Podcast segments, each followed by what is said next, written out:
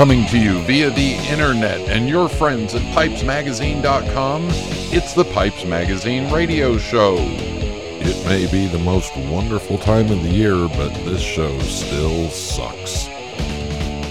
Now, I invite you to sit back, relax, the smoking lamp is lit. Here's your host, Brian Levine. Ooh, welcome, welcome, welcome to the Pipes Magazine radio show. Yes, the sometimes irreverent, sometimes educational, but always entertaining weekly pipe smoking broadcast. And I'm your host, Brian Levine, uh, coming to you on a cold, cold Tuesday. Yeah, it's finally really cold here in North Carolina, almost down to freezing. Uh, anyway, on this week's show in Pipe Parts, well, I've got two really good listener questions that I'm going to take time and answer there. And then uh, my guest this week is uh, pipe maker Chris Morgan, who uh, you got to go all the way back to episode 35, the first time he was on. And why have things changed for him in the last 10 years. Uh, the only thing that seems to change for me is my chest has fallen and my hairline's gotten bigger. Uh, but anyway, and then we have a double dose of holiday music, a big mailbag to get caught up on, and a rant. All that coming up on this week's episode of the Pipes Magazine radio show and I am uh, nice and uh, tanned and rested because I was on a uh, I was down in the Caribbean for eight days and enjoying that, and it just reminded me of uh, y- you know all those pictures of the sailor you know at the helm of his ship and the wind's blowing and the sails are puffed out and he's puffing on his pipe. Boy, is it hard to light a pipe in the wind. Uh, almost, I almost broke down at one of the ports and bought a uh, and bought a Zippo uh, but uh, the cruise ship wouldn't let me back on with the fluid, so I knew that wasn't going to happen. But yeah, it's just it's just hard to keep a pipe lit while you're out there, um, you know, gusting away in 20 mile an hour winds. So tucking into a corner to get the pipe lit, or in this case, uh, you know, heading into the cigar lounge. Yeah, that was uh, yeah, that was obviously the best place because it was indoors. But there you go. All right, so fake fake artwork, I think. All right, let's get the show rolling. So, everybody sit back, relax, fire up a bowl. Thank you all for tuning in, and here we go.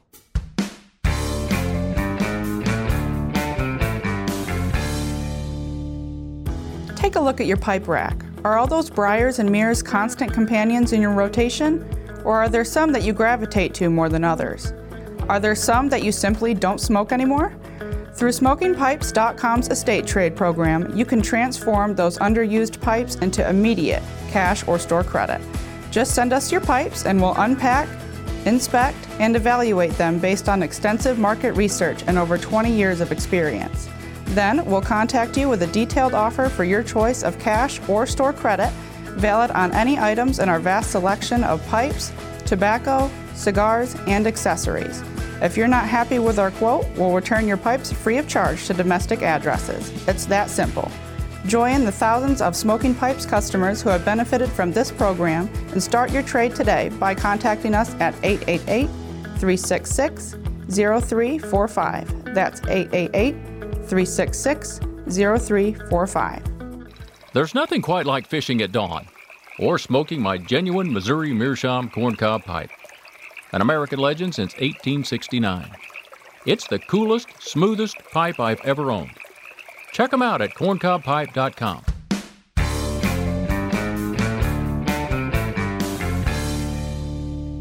And we are back on the Pipes Magazine radio show. All right, two really good questions from uh, from newer pipe smokers, and this one, uh, the first one comes from Jim, the uh, pipe rookie, and Jim writes, uh, this is old van- old blends versus new blends.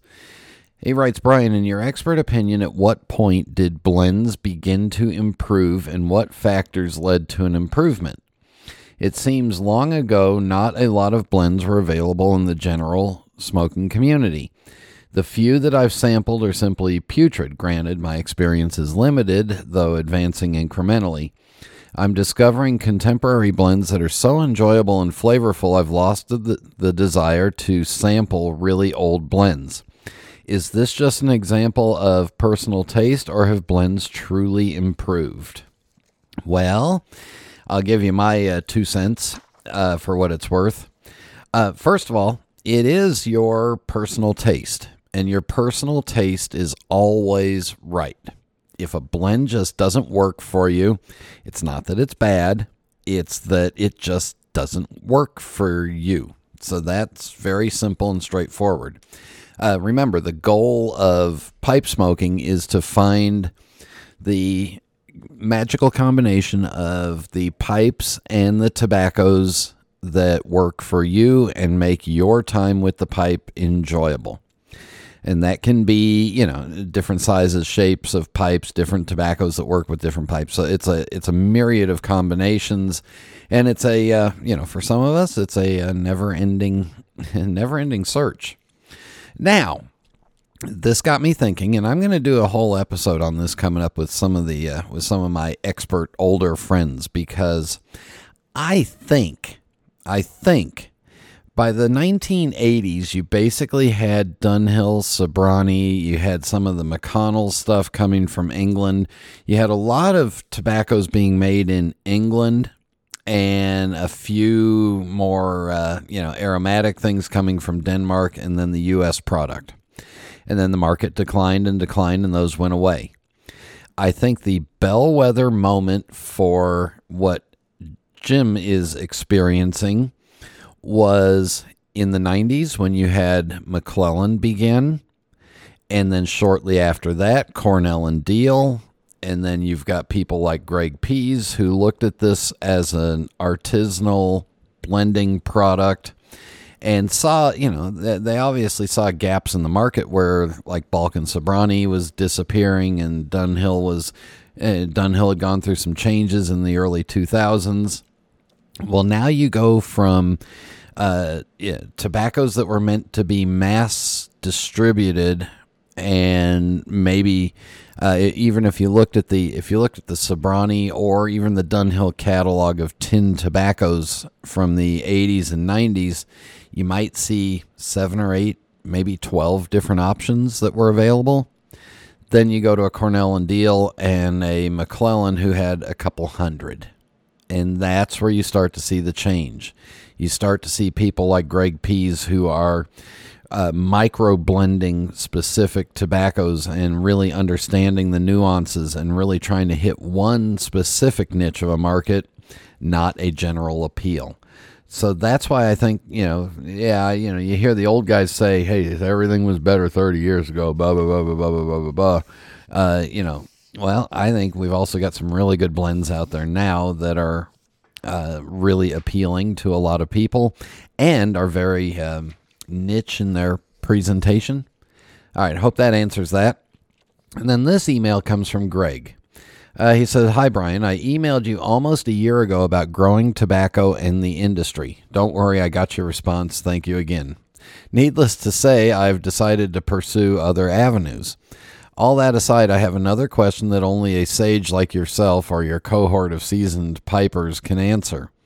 I purchased a Castello Sea Rock 55 from Tabac eh, from Tabaccaria Corti, Tabaccaria Torquay Corti, there we go, last Christmas, as I had heard anecdotally about their ability to smoke VaPers exceptionally well. In my haste, I didn't realize that it had a rather large bowl, one inch diameter, which I generally tend to avoid for such blends. Nevertheless, I persisted in trying to put a square peg in a round hole and failed. So I tried a few other blends, dark fired, regular burley, and finally English, and found that each blend resulted in the same smoking experience, give or take. It's hard to describe exactly, but provides a strange taste upon smoking. I want to say it tastes sour, but that doesn't quite nail it. I can taste the tobacco just fine, but it's the air around has a sour aftertaste. The bowl came uncoated, if I remember correctly, so I ruled that out. Furthermore, I'm confident that it's not an issue with cadence, as I've tested that as well. The draft hole is larger than my other pipes and provides smoke more readily, so that could contribute to the, the problem too. So herein lies my question. Is this simply a matter of breaking in the pipe further? Could it be the draft hole, or is it simply bad luck? Thank you in advance for hearing my rather drawn out plea for assistance. I look forward to your podcast every week. Hope all is well and happy holidays. Sincerely, Greg E. Uh, Greg, thank you. All right, so here's my thoughts. Um, one, make sure that the uh, make sure that inside and outside of the stem is cleaned really well. Make sure that you pull the stem out and you've cleaned inside the mortise hole and the back of the and the back of the stem that butts up against the uh, shank. Sometimes uh, pipe factories will leave wax on the stem, or wax will get inside the stem, and that can contribute to that.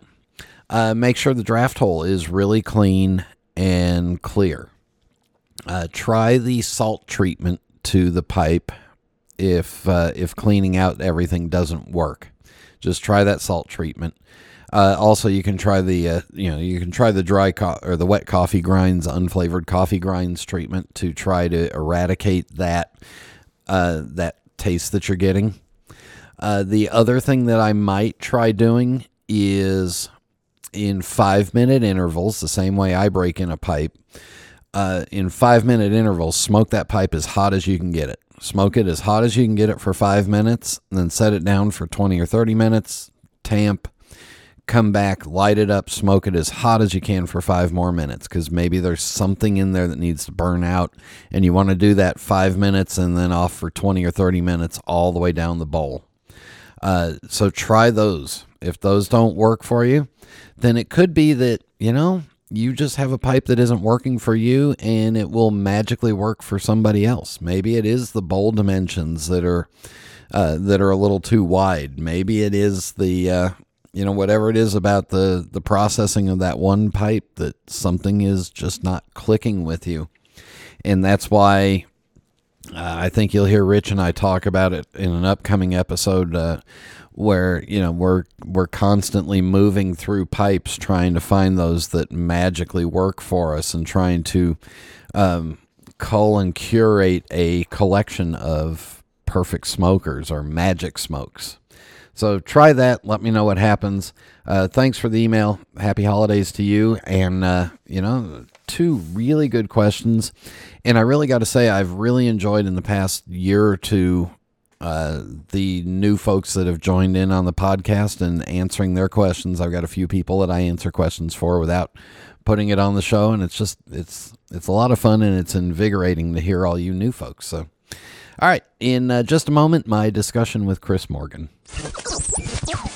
This is Internet Radio. Since its beginnings in 1876, Savinelli has become more than just a pipe factory. It's become a lifestyle. From sourcing the finest Mediterranean briar and partnering with local artisans to acquire unique accents, to expanding their catalog each year with new, innovative series, Savinelli produces high quality Italian pipes that serve as a reflection of your individual tastes. With a portfolio that ranges from rugged designs fit for the outdoors to elegant pieces destined for black tie galas, Savinelli is more than a mark. They're a way to help you make your mark. We are back on the Pipes Magazine radio show, and joining us is a voice from the past. And when I mean the past, I mean all the way back to episode whatever it was 35. So, May of 2013. Uh, he's a uh, pipe maker, pipe importer. I don't know. Chris, you're involved in all kinds of other things. Plus, you do a podcast. So, Chris Morgan, welcome back to the Pipes Magazine radio show. Thanks for having me back, man. Yeah, I guess it took me 10 years to get over it, but I'm ready to get traumatized again. So, um, what's new? oh man, a lot of stuff. A lot of Yeah. stuff has changed in 10 years. It's, it's it's weird to think about that though. I mean, one of my pipe making since 2006. yeah, you're still So- around. Wow. I'm I'm still here. I still haven't, you know, started uh, you know, having to flip burgers or drive Uber or anything like that. I'm still in the game. Oh, wait, you do have kids, so you're basically an unpaid Uber driver. It, this this is true. And chef and uh, diaper changer. Yeah, so that so that's different because you didn't have them 10 years ago. That's true. Yep. Yeah, I've got uh, two girls, and um, we space them out so strategically that my life has been constantly exhausting for five years now. So we nailed it. Perfect. Uh, you also didn't. I, I don't think you had the uh, the bones pipeline back then. I didn't. Uh, the the bones thing was sort of a twinkle in my eye at that point. Uh, I think the next thing we mentioned the Briar cigar, and then uh, Blackjack came out shortly after that episode. I want to say it was either 2013, 2014. Um, and then after after that, uh, during a just a chance conversation with a, a, real good friend of mine who is now passed, uh, Christopher Chopin, who was Flaticus um, on all the socials, uh, we started dreaming up bones. All right, so talk to us about blackjack. What was it? What is it? Is is it a was or is it an is? No, it's it's an is. It's just it's sort of a little slow going right now because of um, the size of Briar needed. There's there's a bit of a shortage due to ver- a variety of reasons um, over in Italy, and sourcing is a little tricky for very specific shapes. Ah. Um, and some of the blackjacks tend to be larger pipes, some of the newer ones. So that's kind of been on hold a little bit. It is coming back. It's still there, but uh, blackjack was essentially, you know, your midline, you know, middle of the road factory pipe sort of thing, just to compete at you know the one hundred to one fifty dollar mark.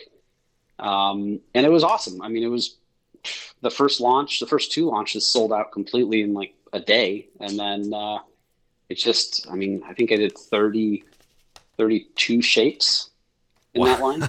32 shapes. yeah, it, it did very, very well. I mean, it was it was quite the, uh, the and we did special stuff too. You know, there were uh, there was like a Christmas, couple Christmas pipes in there, and there was some other stuff. So someday, when I have time, and I'm speaking to everyone who's been on my back about it, I will catalog everything. But we're talking just with bones alone, we're talking 400 shapes. So it's been bonkers trying to get this all, you know, wrangled in. so what you're saying is when you uh, we got a better chance of one of your daughters actually doing the cataloging and of all that than actually having you do it probably in about 10 years yeah i'll be back on the show telling you guys that there's a catalog now yeah. Boy you have high hopes for this show. Uh, all right so let's talk about uh, the introduction of the of the bones pipe and and all that because that that's kind of i mean that was a little bit revolutionary and you kind of disrupted a little bit of an industry i think it wasn't my intention to do that it was um you know during this conversation with chris we were, we were sitting you know he's in, he was in florida and i was here and we were chatting back and forth as we did every day and he was a huge fan of the whole wally frank system you know every catalog would come out and there'd be all kinds of really interesting things. You know, it wasn't just yeah. like, here's all the pipes we have, come buy some pipes. It always had like interesting stuff. You know, well, that's a really weird shape. Where'd that come from? Or, you know, yeah. some tool or something. Um, and he said, you know, what if you, what if you did something like that? You know, you got your blackjacks, but just don't finish them. I'm like, okay, but I mean, how much money could I knock off? He's like, well, that's the point. Like, think, like, how could you get the price down? I'm thinking, my factory is in Italy. I know that there's tons of seconds because for the blackjack line, I'm only ex- ex- accepting like A quality stuff, finish wise. And uh, I did a virtual tour one day of the factory in Varese. And they took me down in the basement, you know, on the camera and everything, and they're on the phone and they were showing all the stuff. And I was like, oh my God, it's a gold mine. this place is filled with probably a hundred years worth of pipes that just got stored in barrels. I mean, it was like like Indiana Jones. It was just absolutely nuts.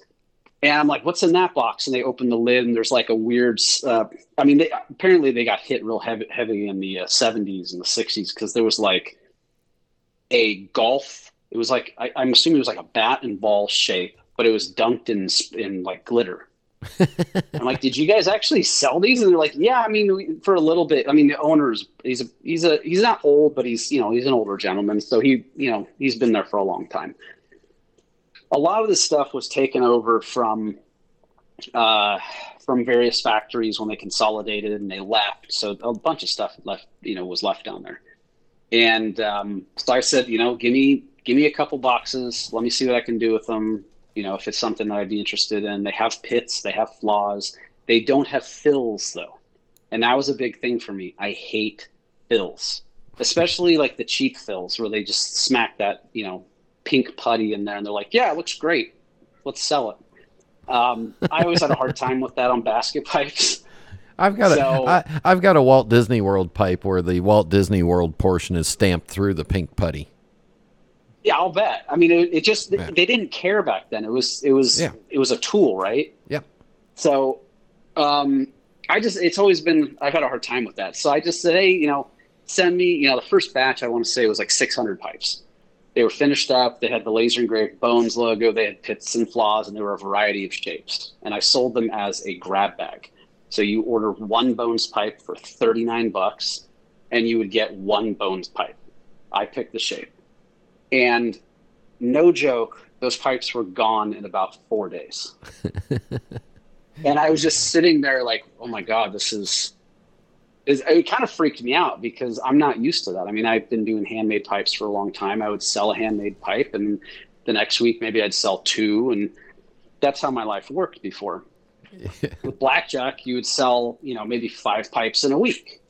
But this is like 600 pipes in four days. You're like, what am I going to do about? Like, how do I ship this? You know. Um, and so we just went on from there. And over time, people were like, hey, can I pick if it's bent or straight? And I'm like, okay, fine. And then they're like, can I pick if it's like a billiard or a bulldog? I'm like, fine. And then it got to the point now where every shape is photographed next to a uh, one and a half inch tall silver eagle round. And that way you can kind of see the perspective. Um, it would be impossible to catalog all the all the sizes and the measurements and the weights, all these. So that's just one of the things you have to, you know, deal with for getting a, an inexpensive pipe. And uh, everyone's happy. My factory's happy. All the surrounding factories are happy because we we suck up all their seconds um, when they're available, and um, it's just just a great business model. And it's a very reasonably margined product for wholesale, also. So my retailers are pretty stoked about it too. So basically, what you're saying is the business plan for the bones was I've got pipes, I'll figure it out as I go. Yeah. Oh yeah, totally seat my pants. Like Yeah. I didn't know what I was gonna because I, I literally like in the past, um, and it's hard to think about now, but like we're probably closing in on maybe 60,000, seven, maybe 70,000 bones pipes in like the past like seven years. Wow. I And mean, does- it's, it's a freaky amount. so just so that people know, but the I mean the factory does it. These are, yeah, the bowls are unfinished, and the bowls are you know would need fills and would need little doodads done to them, but Yeah. the, the stem work is a little bit above the normal, and you make sure that the that the fitments are correct, right? Correct. So the and they do it in metric, but it actually happens to line up at five sixteenths tenons. It, ha- it it lines up really nicely. Um, so you can drill a five sixteenths hole, and these stems will fit in. it. It'll be a little bit tight, but it's very close to the same measurement. Um, so all the tenons, I shouldn't say all. I would say like ninety eight percent of the tenons, unless they're really tiny pipes, um, have all the same Delrin tenons. That was something that I really wanted was Delrin. It's a little more durable. Yeah. Um, the briar is lightly waxed. Uh, they're usually tumble blasted. So you just get a sandblast. Some of them come out looking, at, I guess, say, I'll, and I'll show it at some point. I've showed it before, but I have a bones pipe that was tumble blasted, and I swear to God, it looks like a JT Cooke. like Yeah. it's so deep, and I don't know how they did it, but that's in my private collection. Um, but yeah, it's just regular black acrylic stem. They're durable. Um, they, you know, most people don't really scoff at the price. They've, I, I will say this, Brian. This was kind of an interesting uh, interaction I had a while back. Um, I had a customer that had a complaint. He said, "Why aren't there, you know, why aren't all the bones thirty nine bucks anymore?" I said, "Well, I launched them seven years ago, and I kept them at thirty nine bucks for six years. Meanwhile, all the costs everywhere. I mean, you buy a hamburger where I live now, and it's like sixteen bucks. Like everything is going up, and this is pre 2020, right? Yeah. Um, everything just gets more expensive over time. So I bumped it. I bumped it to they're about 45 bucks a piece. Some of them are 49 if they're a complicated shape or a big pipe or something really cool. But there's always a couple $39 pipes that are subsidized by the other guys. And then that way I'm still holding true to the original 39 bucks. Um, and it seems to be everyone's pretty happy with it. So. All right, we're going to do something that you don't do on your podcast. We're going to take a break right here. We come back, we'll have more with Chris, so stay with us. We'll be back in just a minute.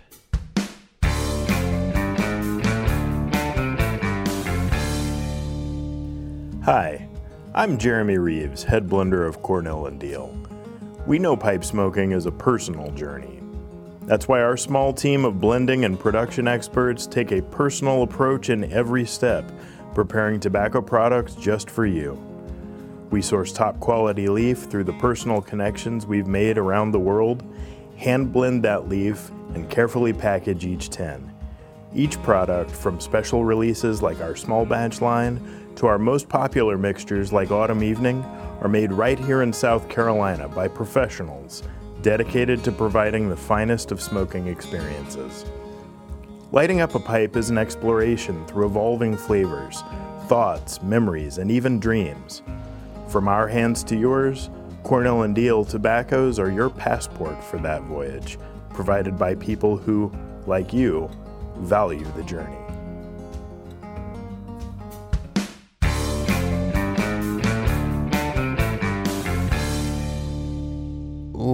Are back on the Pipes Magazine radio show visiting with Chris Morgan of Morgan Bones, the Briar Cigar, Morgan Pipes, all that other stuff. All right, Chris, here's my question because I'm looking at, I'm thinking, all right, you're shipping thousands of these Bones pipes. Um, did that interrupt the handmade production for you? And, you know, how, how'd you, how'd you time manage that?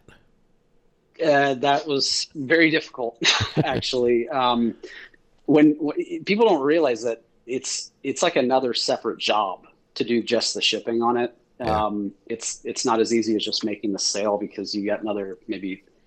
If you have a bad system, which I used to have, it's maybe another three minutes per pipe to ship it. If you have a good system, you can do it in about thirty seconds to a minute. And eh, when you're when you're doing five pipes, that's not a big deal. But when you, let's say you run a sale and you have 300 orders, that's like an extra day of just shipping. So I had to manage that. And at, at a certain point, and I'm not saying I was shipping like this every day, but at a certain point, I just had to slow down on the handmade pipes. Um, I think it was maybe 2017, 2018. I kind of started slowing down with handmade pipes and focused solely on, you know, running the website and the marketing and and getting retailers going. Um, and then after a while, I kind of honestly just didn't want to make pipes for a bit. I, I, got, I don't want to say I was burnt out, but I was just kind of like, I needed some new inspiration. So I mm-hmm. started, mm-hmm. uh, I, I, needed some new inspiration and I also needed a very serious tax write off.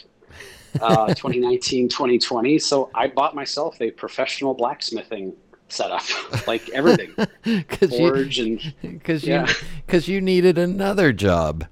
exactly. So I did that. Um, I ran through some courses. I had a good friend of mine, a couple friends of mine who are professional blacksmiths. One of them is uh, one of the top guys. I forget the name of it, but it's basically where you take a plate of copper and you hammer out a 3D design in it. This guy is 90 something years old Wow. Uh, and he came down and, and, showed me some cool stuff. He still he still works, and uh, he showed me some cool stuff. So I was basically making knives and doing cool, you know, little tools, and I did some architectural stuff and some welding. And then one day, um, I just kind of put it away. Summer came around, you know, 2022. And I decided I'm going to go back and start making some handmade pipes again and that's what I'm doing now. My my books are open. Uh, I, I, will say, unashamed, my prices are lower than they were before. Whoa! The market hello. has changed. not that the mine were never exceptionally high, but they're very reasonable and and and fair now. So you know, with with handmade like sandblast pipes, I think they're going for about 300, um, which I think is fairly commensurate with my level of experience and and and all that. But uh, I've I've been getting egged on. I got to be honest. Uh, my my buddy Rob in Australia has been uh, very key to that. You know, him and Sean have been pretty key to that, and a few other things. You know, as far as motivation is concerned, it's good to have a a tribe around you. Yeah. So let, so first of all, Rob is Rob in Australia is everybody's buddy in Australia, and we Yeah. we need to get him back over here so that we can all terrorize him in person. Uh, Of course. R- Rob, if you're listening, that that's a promise. Uh, let's talk about the. I mean the the podcast that you're doing with Sean. I jokingly called it, you know, Sean the nice guy, and then Chris. Um, Yeah. It's it's really kind of you guys if i'm you know from the from the episodes i've heard it's it's you guys having you know just really personal therapy sessions with each other Yeah. No, it's actually no joke. It it uh, it's replaced the need for me to even like. Uh, I mean, it it removes. trying to find the right way to describe it, but it's essentially just you're going over to your friend's house and you're Yeah. cooking some burgers and drinking beers, and this is what you bullshit about. And I feel like Yeah. there's not enough podcasts like that. yeah no i i designed this show to be uh similar to the conversations you would hear at a pipe show and your podcast is conversations that two guys that are at the same kind of stages in their lives are having centered around pipes Yeah. Yeah, that's, I mean, be, being, you know, uh, Sean's wife, Rachel, coined the phrase beyond the pipe. yeah And, you know, originally it was like, what do we talk about? It's like, no, let's do this. We're going to talk about everything other than pipes. but we're pipe guys. And we were trying to work work that out. And I'm like, you know, how are we going to do this? And how, what kind of guests will we have on? Like, let's have, you know, let- let's have, uh, shit, let's have Tom Eltang on, and we'll talk about, you know, something completely different, like boating, or you know, something that he has Yeah. an interest in that has nothing to do with pipes. And it would just be kind of this like silly tongue in cheek kind of thing. But the more and more we talked about it, I mean, Sean and I have pretty active lives. We're busy guys. We have kids. You know, we have other interests. We have other businesses. You know, weird shit happens to us on like a fairly regular basis, and we like to talk about it because I don't know, it's kind of fun. Yeah. So it's it it's it's a uh, it's a treat to sit back and eavesdrop on you guys occasionally. I Uh, appreciate that. and and sometimes I listen to it and I'm like I'm falling asleep, but you know, Yeah, I'm at a different Sometimes stage. they're boring. Yeah. Um, It's there's very little introspection into what pipe makers do and talk about because by and large we are fairly secretive folk, you know, trying to keep our secrets to ourselves like leprechauns. But I, I think a lot of this stuff is it opens it up and it, it makes the the field a little more personable to me at least. so that that brings up the next question that I have for you because you have continued at the at the pipe world as your primary source of income. Uh, there is a special characteristic that is needed to be a pipe maker. Uh, you need to be able to work long times without having any human interaction. Uh, you need to be self motivated and you need to be highly detailed.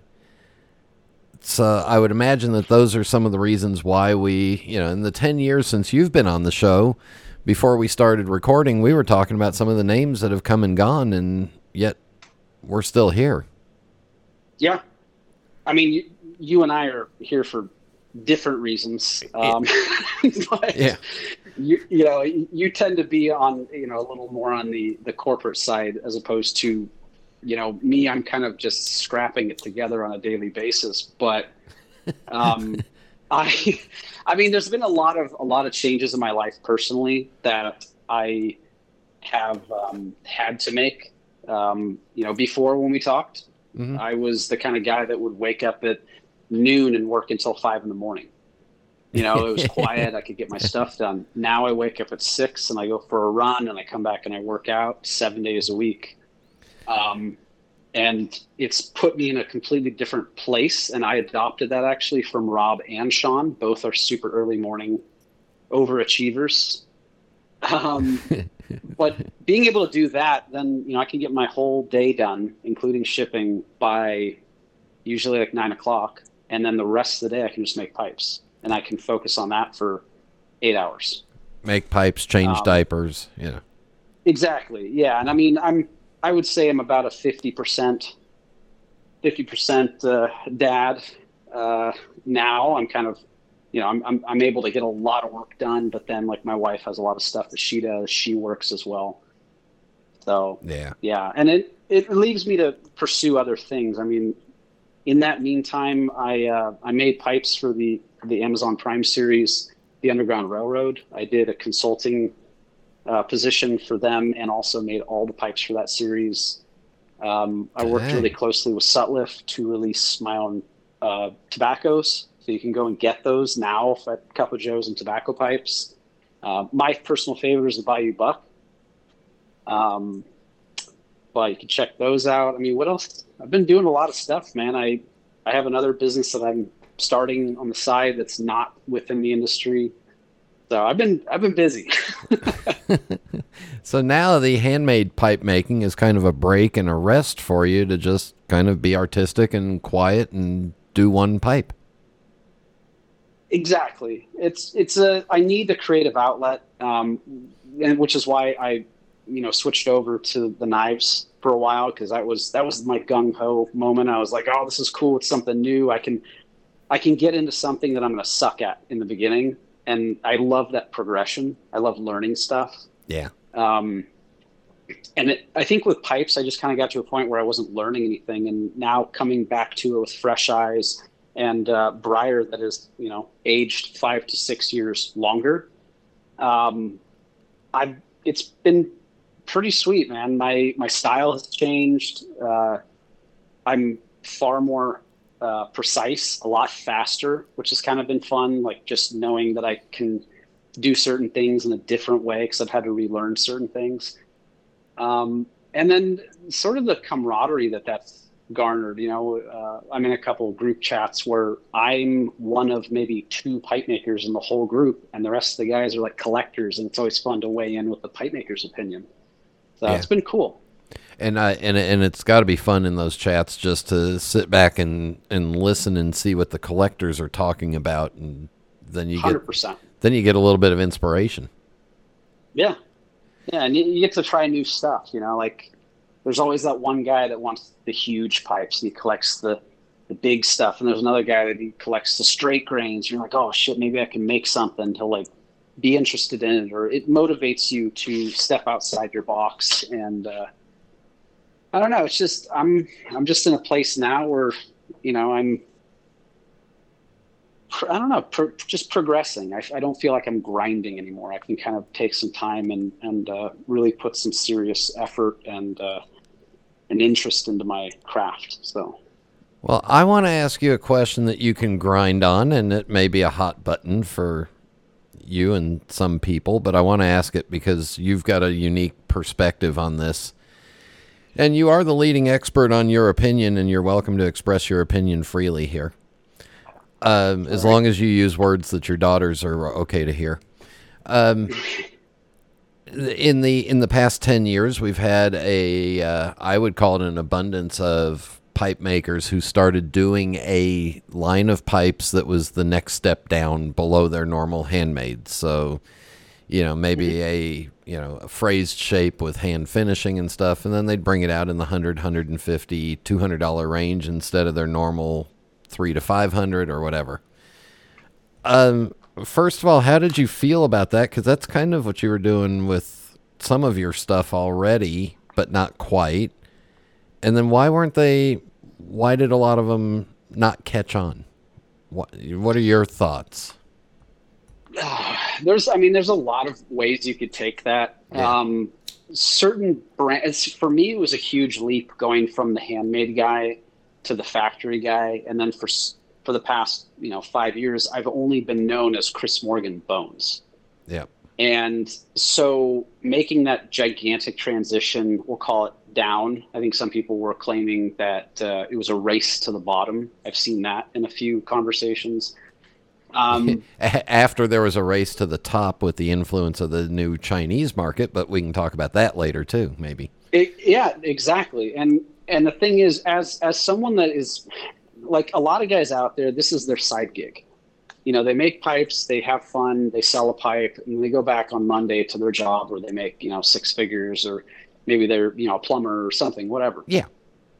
For guys like me that have invested 100% of their effort into a business, um, that really has no real world application outside of what they're currently specifically doing, um, you got to go where the money is.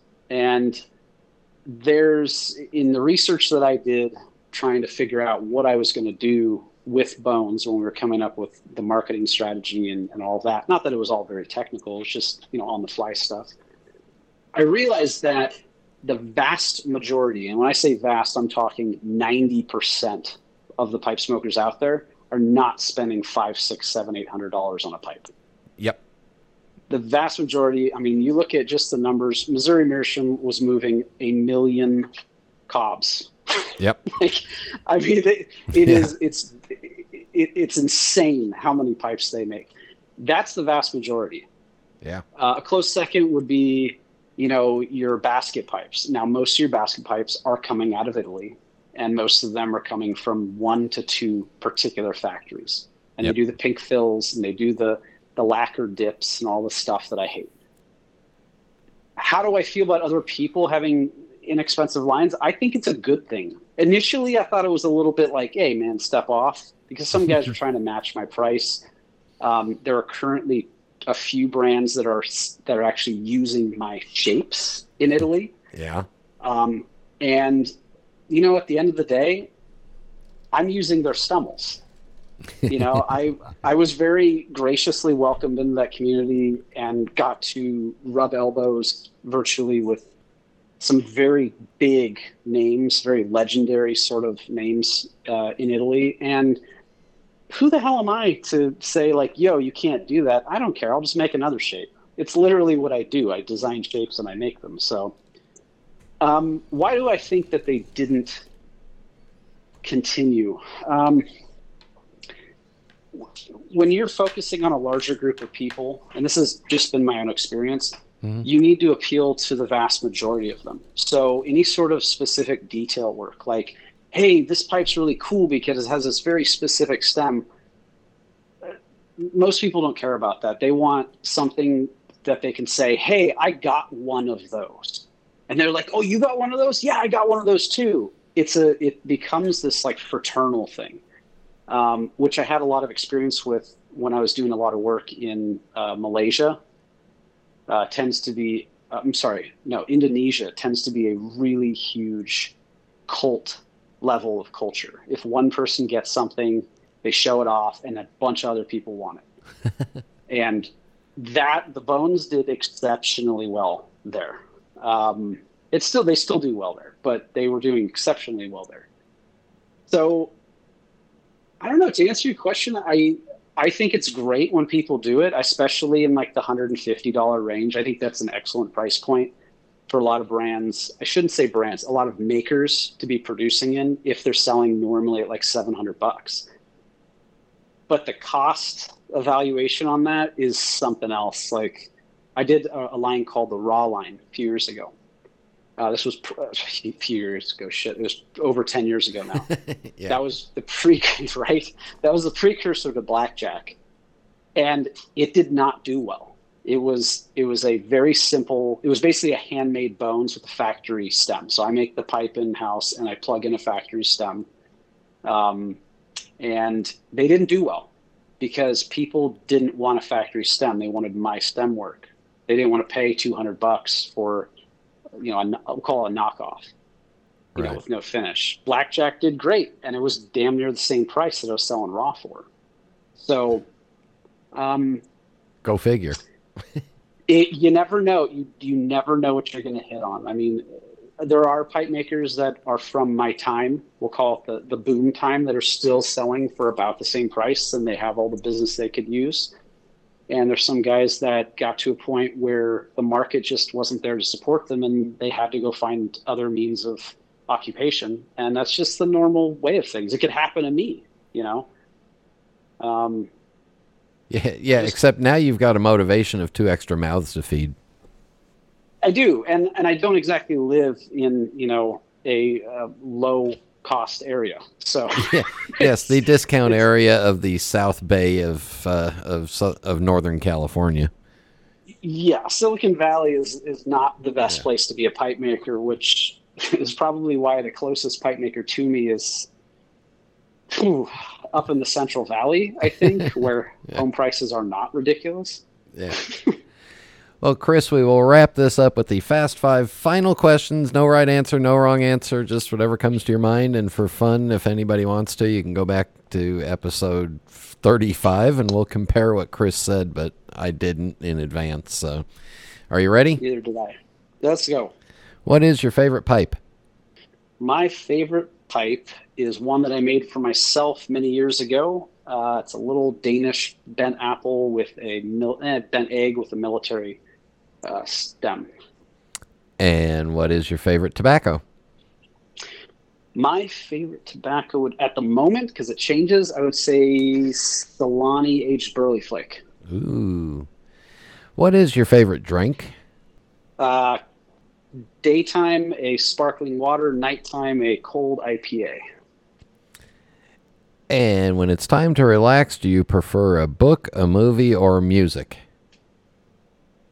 Um, over the past couple years, I got into listening to audiobooks quite a bit. Either that or uh, a movie or video games.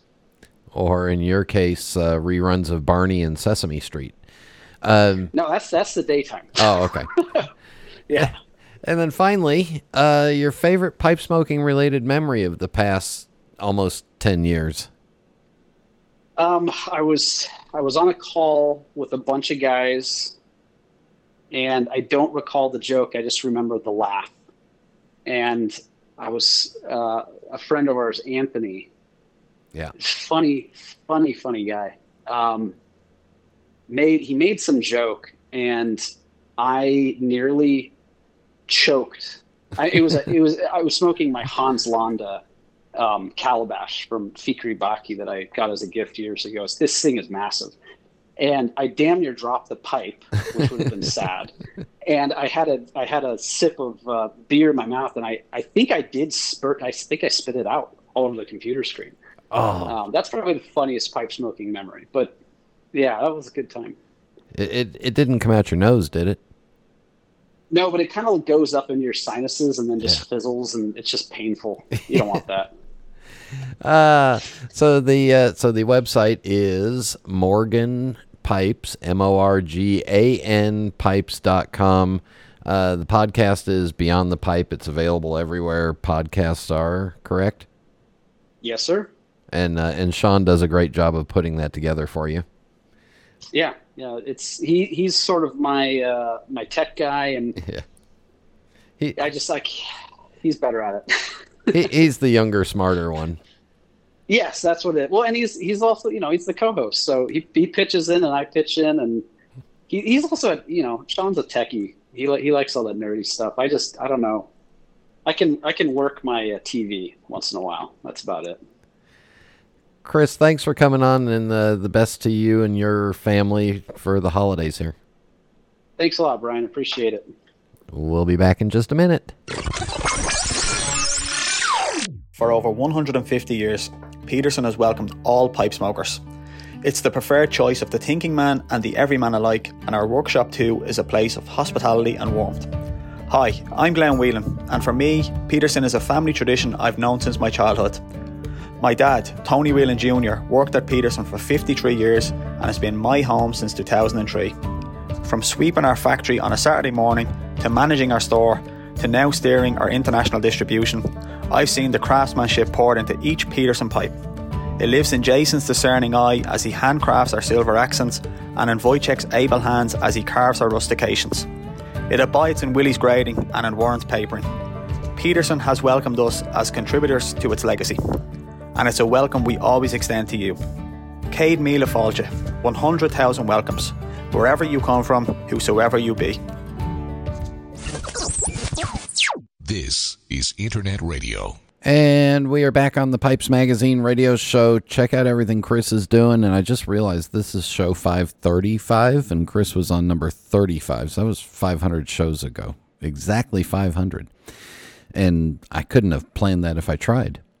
All right, for holiday music, uh, Mike, again, who sent in uh, the, uh, the I Just Go Nuts at Christmas uh, sent this one, and it's called the the Huron Carol. It's Canada's oldest Christmas song, written in 1643 by Jean de Brébeuf, a Jesuit missionary at uh, Sainte Marie uh, among the Huron Indians in Canada. And this is um, this one's going to be fun because it's it's exactly the opposite style of our second piece, which I'll explain in a minute. But here is uh, the the Huron Carol.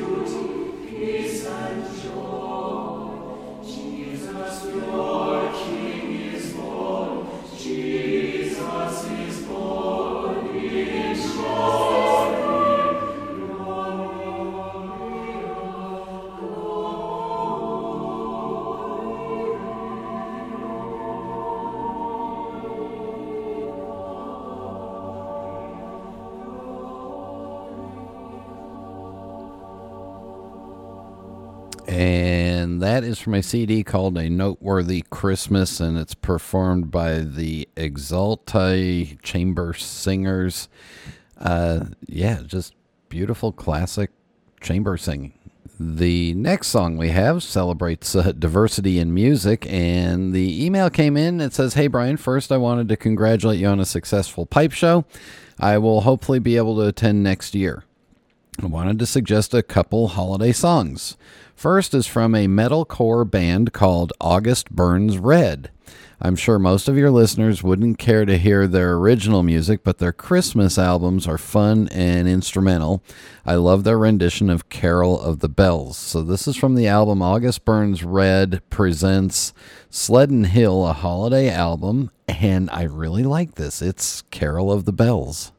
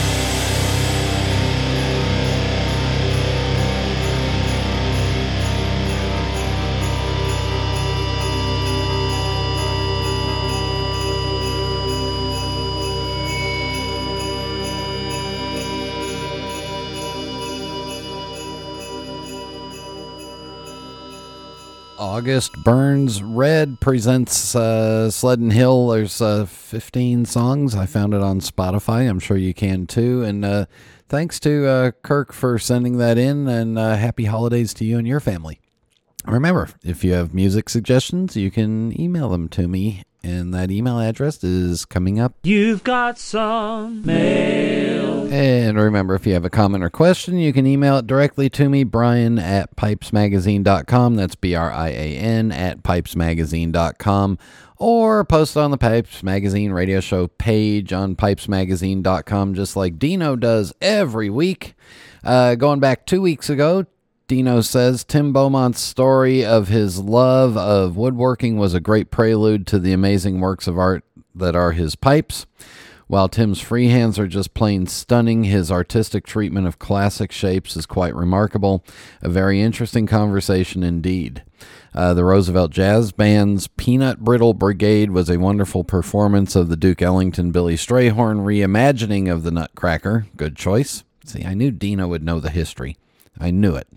Uh, and then Dino says, so your suggestion for a safer season of holiday purchasing were spot on. Linda and I were recent victims of a fraudulent bank account rape and found out from our banker that this is uh, prime time for all kinds of bank and check fraud. One of her suggestions was to use a special pen to prevent check washing. Uniball's 207 fraud proof pen is an excellent choice for writing checks. Thanks for another always entertaining show, Dino. Uh, and I'll also add on to that that uh, a couple of folks in the area have reported that uh, some of their mail was stolen out of their mailbox. The outgoing mail was stolen, and the checks were washed and changed and cashed. So keep an eye on that too. Uh, and then Casey Ghost says it was a very good show. Really good recommendations on gifts. Pipe cleaners are a really thoughtful way to stuff a stocking. You can never have too many of the of those. Uh, your interview with Tim was very pleasant. His pipes are really pleasant to look at. Much to my surprise, I really did. I really enjoyed the Roosevelt Jazz Band's Peanut Brittle Brigade. I do admit that I found it a little long, but that is a mere quibble. Uh, you just can't be careful enough today. It seems someone it seems someone is all someone's always looking for the easy way to do things. Yeah, you ain't kidding. Uh, and then uh, Bryant writes, uh, Happy December, Brian. As always, this week's show was thoroughly enjoyable and over too soon. Thank you for some excellent ideas for Christmas gifts. I dutifully forward the list to the misses. Uh, Tim Beaumont was a great interview. His use of antlers is very different from others I have seen. And for a retirement hobby, he is truly a gifted craftsman. I hope to get one of his pipes before the game garnered from being on your show drives up the prices. uh, the jazz take on a on a classic like nut like the Nutcracker was certainly something I never considered. I guess that's why I drive a truck instead of writing music. It sounded weird in theory, but was very enjoyable in execution. Another good listener suggestion. I don't know how far you are willing to go outside the box for holiday music, but if you like Star Wars, may I suggest what can you get a Wookiee for Christmas and best regards, Bryant. Um, that that that Star Wars holiday special makes me choke up in laughter every time I think about it because it was just so bad. And then going back to uh, a couple, going back to last week's show with Rich Esserman, Dino says Rich is as ever a welcomed guest. Having him comment on Inside Fred's head is going to be fun. This was an enjoyable opening segment, and I look forward to uh, further conversations on the topic. I got a big kick out of Mel Blanc's Mel Blanc's song, which I haven't, which I haven't that in years. Uh, Roy's arrangement of Angels was uh, very innovative and jazzy. The mailbag catch up was filled with interesting questions, comments, and reports. Thanks for sharing these communications. Prejudice is bad, diversity is good. Amen. Thanks for another always entertaining show, Dino. You're welcome, Dino. And then Casey Ghost says, as always, this was a really entertaining show. Uh, for some reason or another, I can't get in. Uh, I can't get into Savinelli pipes or tobaccos. They really aren't my thing. Judging the reactions of my buds on the forums, I'm clearly on this lose on the losing side of this argument. It's hard to follow any line of thought in Rich's in Rich's opinion and those espoused in, in inside Fred's head, but it really doesn't matter as both argue their points cogently. I sort of enjoyed Mel Blanc's song. He is truly a master of all voices. Your second selection I found to be of higher musical quality than the first, but had to literally force myself to listen to all of it as it was a strict instrumental. Due to my tone deafness, I have a lot of trouble just sitting through them. we'll see what he says about this week's stuff. Uh, and then we also have uh, Ben who says, Loving the podcast as a beginner. It's really helping me learn fast. Really love the convos with Rich, especially. Thank you and happy holidays. Uh, the Honky Tonk Man says, I wish the shows were longer, but what Brian and Kevin put together every week is plenty. Thanks. And then uh, Bryant writes, uh, episode 534 or The Rich, The Rich, The Rich is back. Yeah. Uh, greetings, Brian. Another great, interesting episode. What really stood out to me in your review of Savinelli Janus was actually your vast knowledge of tobaccos. It's very impressive that you can open a tin, smell it, and from that say it's not Cornell and Diehl, but rather Scandinavian Tobacco Group tobacco. Uh, the way you talk about seeing the various component leaf in a blend is also quite beyond me. You definitely bring a lot of experience and subject matter expertise to the show, albeit in a quiet, unassuming way. And I'll interject here in a quiet and unassuming way. I was wrong because I talked to Jeremy Reeves, and that's all their tobacco from the start to finish. So bravo to them. And I was wrong. Uh, then Bryant goes on to say, it was nice to hear Rich Esserman again as well. I'm looking forward to the resumption of the interview and the resolution of that cliffhanger with which you left us. Yes. Rich Rich's many years of tobacco wisdom is always an interesting and informative part of the show. The two musical selections were great for me. Kevin was right on in calling Mel Blanc a genius. His song was very entertaining, and I too heard Speedy Gonzales as I listened. Uh, just waiting for an Endala, Endala, Andala, Andala, Arriba, Arriba. Okay, there we go. That's what he was writing to come out.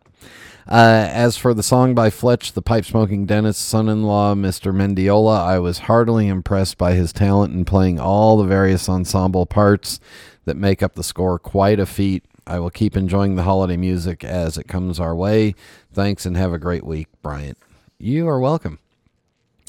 Uh, and uh, again, if you have comments or questions, email me, Brian at pipesmagazine.com.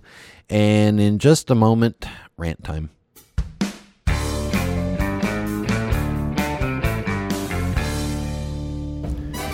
Ah, the holidays and pipe collecting. A grand tradition indeed. And there's no better place to celebrate a grand tradition than at tinbids.com, the pipe collector's auction site. Find that perfect gift for yourself or that special pipe collector on your list, or sell those tobaccos, pipes, and accessories to make room for those new Christmas arrivals. Your favorite things await you at tinbids.com, the pipe collector's auction site. Cheers and happy holidays from your friends at tinbids.com.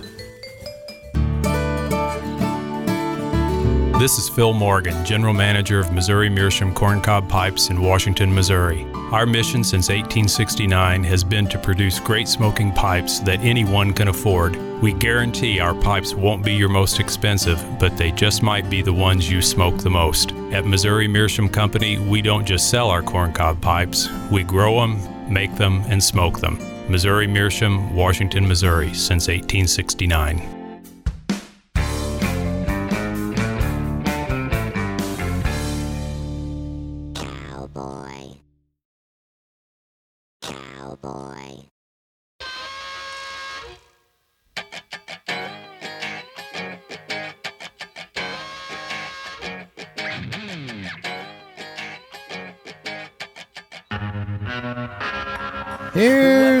Story called Don't Be a Dummy, or some other four letter mixed word that you can add in there. And this was inspired by a uh, exchange I saw in the men's room of the airport. Are you ready for this one? So the uh, the airport's got a guy that works inside the men's room just to keep it fully cleaned and stocked all the time. And uh, apparently they were having problems with their uh, with their automatic soap dispensers, so they installed some temporary soap dispensers on the walls or permanent ones, whatever you want to call them. And the guy was just making sure that people knew not you know that there was soap on those dispensers that were right above the sinks. And the guy next to me turns to the guy working in the restroom after being told to use the soap dispenser on the wall and says, You know, somebody really ought to take those automatic ones out if they don't work. Well, don't bitch at the guy in the in the men's room who's just helping you and telling you, "Hey, use that soap dispenser on the wall instead of the automatic ones that are fixed into the bowl." Because he doesn't have anything to do with it. His job is to come in and make sure that the bathroom's clean and stocked. And if you complain to him, how far up the ladder do you think that's going to go? And this just reminded me of when I was working at the Disney store and we had a mask policy that was more restrictive than the regular than the rest of the city did and people would complain to me about why do I got to wear a mask? Well, you know what? I, I don't it's not my job, you know. If you have a complaint, contact the Walt Disney Company. Don't complain to me. I mean, that's basically it because if you complain to me, it's not going to go anywhere. So, for the holiday season at least, you know what? Don't complain to the waiters and servers. Don't complain to the people in the stores that the prices are too high. They have nothing to do with it. If you have a problem with it, go sit down and drop an email later on to the company and, you know, tell them or the or the place or whatever. That's the way to get things done. Don't complain to the people that are just doing their jobs. All right? There you go. All right, remember, uh, new episodes of the Pipes Magazine radio show come out every Tuesday at 8 p.m. Eastern Time. Keep sharing them around all over the place. iTunes ratings and reviews, much appreciated. I know I've got two in there that I haven't read yet, so really do appreciate those. Uh, thank you very much to Chris Morgan for joining me. Thank you all for tuning in, and until next time.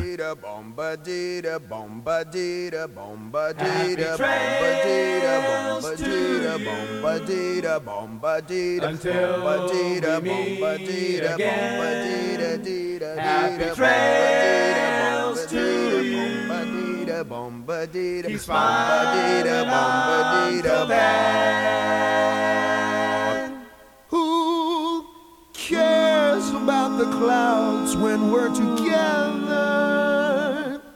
Just sing a song and think about sunny weather.